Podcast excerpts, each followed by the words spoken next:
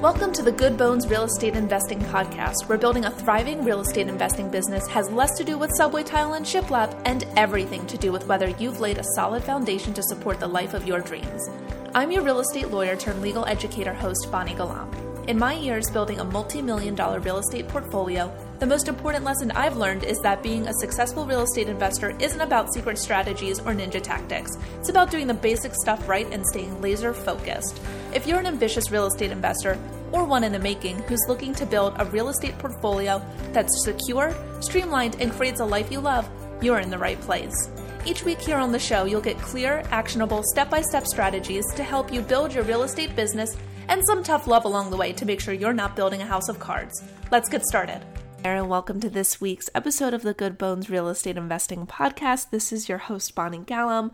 And this week's episode is going to be a little bit more personal than normal, but this is an important part of my story. It, it's not really something I've shared about too much um, on social media or here on the podcast, but since this month is Disability Awareness Month, and I realize that there is a month for everything these days, um, it I feel like the disabled community in real estate investing is never really talked about much. And while I, I don't really personally consider myself disabled, and frankly, I don't think a lot of disabled people in the more, you know, traditional, you know, physical sense consider themselves to be disabled either.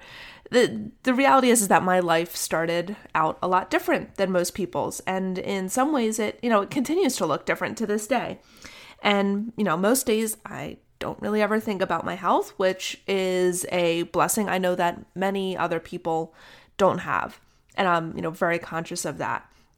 But on this particular day that I received this particular phone call, it, it really brought my health front and center and made me face it. And it was kind of one of those days, and, and let me know uh, on social media shoot me a dm if, if you've ever felt this way as well there was like a, a before and after like there was like the way i looked at life before this moment and this phone call and the the way that I, you know, have my life now.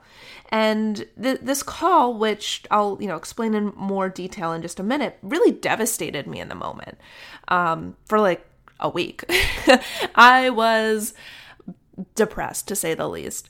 Um, and you know, really once I got through that cloud of emotions though, that you know hit me like a storm in the moment. I, I i'm really it made me so much more thankful for our real estate and really made me more determined to grow it and continue growing our other investments and really you know learn and focus on financial independence. And you know this will all make a lot more sense once i give you some context but i, I really wanted to highlight and have this discussion because um, i i want to invite and you know make the disabled community um, or you know other people who have otherwise felt that you know real estate investing isn't for them or that you know they feel financially stuck based off of their position that financial independence is for you it's for them.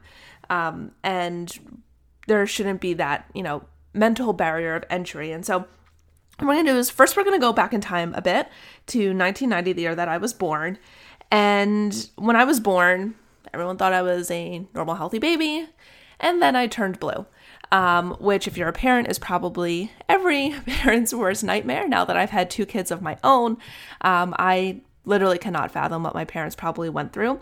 And I was born at a fairly small, somewhat rural hospital that thought I had pneumonia. They put me in an incubator, and I was still blue. No bueno.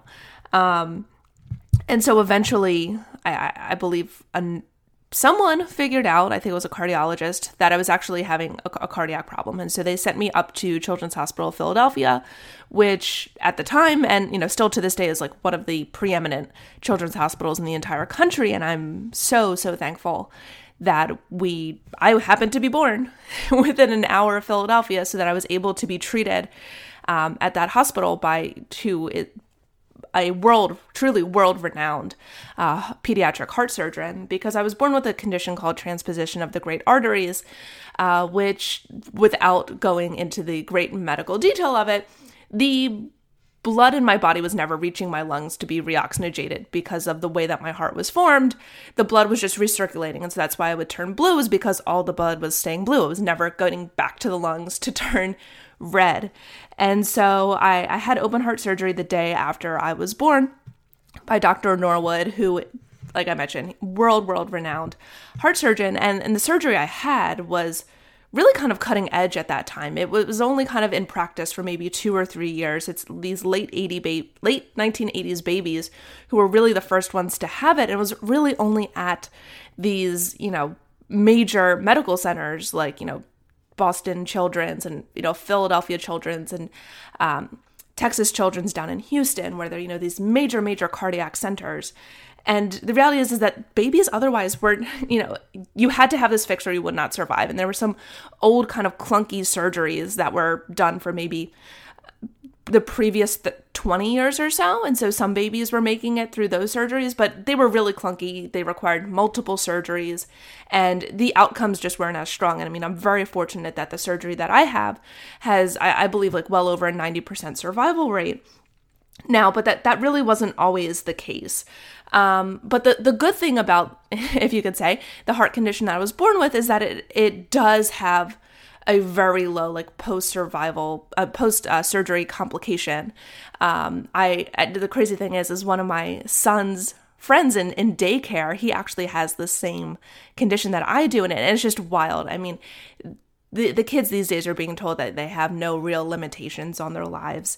Um, but when when I was a kid, and I, and I actually have some other complications uh, with my heart, in in addition to the one that was fixed by surgery, um, it was it was different. Like I was the kid who was like medically excused from gym class for a few years, and I you know couldn't do the mile run, and I couldn't do contact sports, and there was just a lot of kind of limitations and protections put around me. But like I didn't really care. I mean, if you've met me in real life, I'm kind of like a bookish person. Like I'm not the person who screams. Um, no athleticism that that would be much more my husband how i ended up with the jock i, I don't really know but i did um, and it, i just you know i never really thought about it. My parents were great in making sure that you know i never felt that there wasn't anything i couldn't do if i if i wanted to you know outside of those like physical limitations that you know professionally academically that you know the sky was the limit for me. Um and so for you know much of my life i was just kind of monitored by my medical team and they would do checkups and you know there were some periods of time because I, I, also have an arrhythmia which is an abnormal heartbeat and so i'd be on medication and off medication but I, I didn't really think about it. Like day to day it's not something that like would interfere me like playing with friends or going swimming or things like that. And so Fast forward to like 2016, one of the things that they, there's a few things that they have to keep track of after you have heart surgery, and scar tissue is one of them. There can be like narrowing of certain blood vessels in your body, and they need to just make sure that they don't get too narrow, that the blood doesn't keep flowing through them. And so, in addition to that, they, they also monitor the heart valves, which are like the little flaps that open and close every time your heart beats. Uh, especially since with my surgery, those got all moved around. And so there can be some additional narrowing there. And so in 2016, which was just a few months after I got married, uh, welcome to the family, husband. Um, I found out that that one of the problems in my heart went from like just keeping an eye on it to needing like near immediate intervention. I'm like one of those people who like I just go with the flow. The doctor says I need to do something, then I'm gonna go do it. I, I don't give a lot of pushback to people. If they say it needs to be done, I kind of trust that you know they're the ones who went to med school. They're the ones who you know understand, and you know I'm taking their recommendation because I trust them with my life. Um, and so they fixed this issue that I had with a valve. Was out of in and out of the hospital in like two days, I think. And I didn't really think about it after that. I was like, great, that was an issue. We got it fixed, carrying on with my life. And fast forward again until like 2019. I was pregnant with my daughter, who's my second child, and my husband and I decided it kind of made financial sense at this point to get some life insurance in place. And it, in addition to being like the financially responsible thing to do, it's just like the responsible adult thing to do now that you've like brought adult children or adult, adult. Now that as an adult you've brought children into the world, and so you know, I never want to be one of those people who has to have like a GoFundMe like funeral or like to pay for my col- my kids' college expenses. Like we're like, what we need to do is we need to get life insurance. And so, at the time, I had like a small term policy from when I used to work in the government, and it was maybe like I think it's like a three hundred thousand dollar policy, and that was the max that we could get through this company without having a physical. And if you haven't gotten life insurance before, there's often this like physical exam and some blood work that's taken and like this encyclopedia amount of like medical information you have to provide like do you regularly go skydiving? Are you a smoker? Like are you how often do you exercise? Like a million different questions about your lifestyle and your health. Um, but since at the time I was in law enforcement, we had access to like some special policies through the government, which while they were like more expensive than like a general market uh, life insurance, just due to the nature of what law enforcement does, they we were able to get a certain amount without actually going through that like health examination. And so for a few years, that's the you know that amount of money made sense to us. We you know I think I had that before I even had my first kid, but we only had one kid and we had this little house and um, we kind of did the math and we knew that like that amount of insurance on me would be enough to pay off the house and still have like a decent chunk left over for college or something. Um, but when number two came around or was about to come around because I was pregnant with her at the time, I, I distinctly remember that. Um, we knew there was going to be more financial responsibility. This is like a second kid now that we have to think about putting through school. And we had actually moved to a newer house. It wasn't like that big of like a financial jump for us from the old house to the new house, but we just knew that the the old amount wasn't going to cut it. it. It made sense for us at this point to you know talk with our financial advisor and get some more insurance on me and also my husband. And so we we met with our who's like now old uh, financial advisor and did the whole paperwork, did this, that, and the other. Um, I obviously disclosed everything. Like, you never want to lie on your insurance application, whether it's for life insurance or for um, you know, homeowners insurance, like you, you always have to tell the truth because I've said this a million times. Insurance companies' favorite thing to do is to find a loophole for them not to issue coverage over the matter. And so if they found out that, you know, I had lied on this, or, you know, if you lie on any insurance policy, that's like, do not pass go. They will probably find out and they'll probably deny your claim at the end. And so that's not what happened. We were very upfront with my my heart issues and we um actually told them in advance we're like hey we have this person. Or i shouldn't say that. My financial advisor was like hey we have this person. We want to apply for a policy. We know that you're good for people who have like existing health conditions. Here's what she has. Will you be able to insure her? And they're like yeah. And we're sort of like great. We submit the application in maybe like a month later. Um, they get a response back to us being like denied. And all i got was like this phone call from the insurance company that was probably supposed to go to my financial advisor, frankly, but they called me and were just like, hey, we want to let you know that you've been denied life insurance. And I was so upset. I mean, think about it. I was 29 years old, I was pregnant, and I had a generic, you know, Karen on the phone saying, Oh, uh, we don't think that you're going to live another 30 years. we are not willing to take that bet. Oh, Lord, I was not happy. And I was not happy for like a week and I was not happy with my financial advisor. I kind of felt like she like set me up for this failure that she didn't do whatever check she needed to do. And it was just like this like mental roller coaster that I went through where I was just like, oh my God, like these actuaries, like they saw something in me that they legitimately don't think I'm gonna live to be, you know, 60. Like they think that I'm too much of a financial risk, that it's not even that they would give me like a more expensive policy. They were just like, we're not willing to take you on as a risk. And oh my God, I was, yeah, you can probably tell from how I'm talking about it now. Like it really, really, um, kind of just like rocked me. And once I got through like the emotions of like, oh shit, this, excuse my language, I'll probably have to flag this now as explicit, um, that they're not going to financially take care of my family, then I'm going to have to financially take care of my family, which, you know, capitalist that I am uh, is kind of like, all right, well, that makes sense. If, if you know, I can't rely on someone else, I'm going to pull myself up by my bootstraps and we're going to make sure that we've got enough, you know, assets and passive income and market investments. So that way, if something was to happen to, to me in particular, my husband, because he's a fine specimen of a knock on wood health specimen. Uh, he, he had no problem getting the insurance. So it was really just me. And um, we just need to you know make sure that our fi- family's finances are protected. And so that's what we've kind of done over the last two years or so is kind of double down and be like how can we make sure that we're financially protected in a way that is in our control? Because there's no life insurance from the you know the big government we you know we've still got that small policy which is better than nothing but how can we just make sure across the board whether it's retirement like say something was to happen to either of us where we just physically can't work what happens then and so going through all of that has been uh, life changing. I, I, won't deny it. It's been something that, like I said before, like there's like a line in the sand of just like how I perceived my life, my finances, all of that, and then how I perceive it now. And so, if you're someone, or maybe you know someone, um, where your health isn't insurable, um, the answer isn't just to throw in the towel. In, in my opinion, it's to invest. And yes, I realize that there's people out there who like have such a level of um, health issues that like they do need to like rely on you know social programs to be able to to get through. And and that's not who i'm talking about here.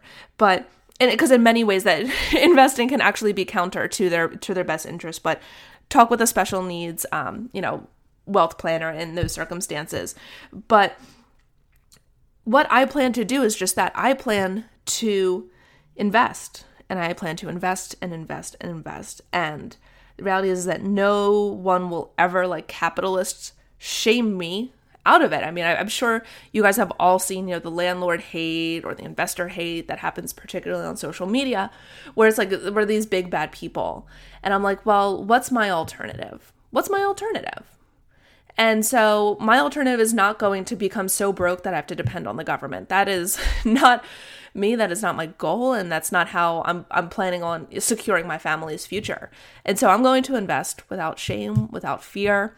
And I want to encourage other people to do that. If you've ever gotten like news um, financially or in a similar way that I have, where you're being told you can't plan for your family you want to, I want you to kind of push through that. Look, be sad. I, I had like a solid week where I was miserable. And but then see that it doesn't have to be that way.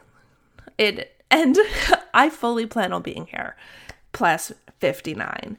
And so that's it for this week's episode. I know it's a little bit of a different episode than what I normally will drop, but I figured it it's an important conversation to have, and I, and I hope it opens the door um, for someone who may otherwise feel financially stuck due to their health conditions. I hope it helps push them through. And if you know someone who could use listening to this message, please share it with them. Uh, next week, I am going to share an episode that I'm really kind of excited about. It's based off of an Instagram reel that I shared a few weeks ago about the 10 ways to legally end a contract. I got some DMs, a comment uh, from people saying, Hey, can you give some examples of that? And so, you know, I've got stories for everything. And so, Stay tuned next week for 10 ways to legally end a contract. Some of them may be surprising to you. If you haven't already, hit subscribe, and I will see you next week. If you want to continue the conversation, jump on over to the free Good Bones Real Estate Investing Facebook group.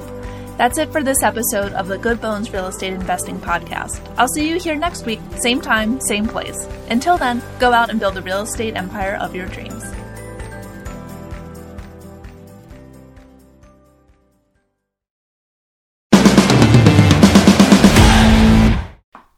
For listening to the Good Bones Real Estate Investing Podcast. Make sure you're subscribed on your favorite podcast player to make sure you don't miss out on any future episodes. Now, this lawyer's got to drop the fine print real quick.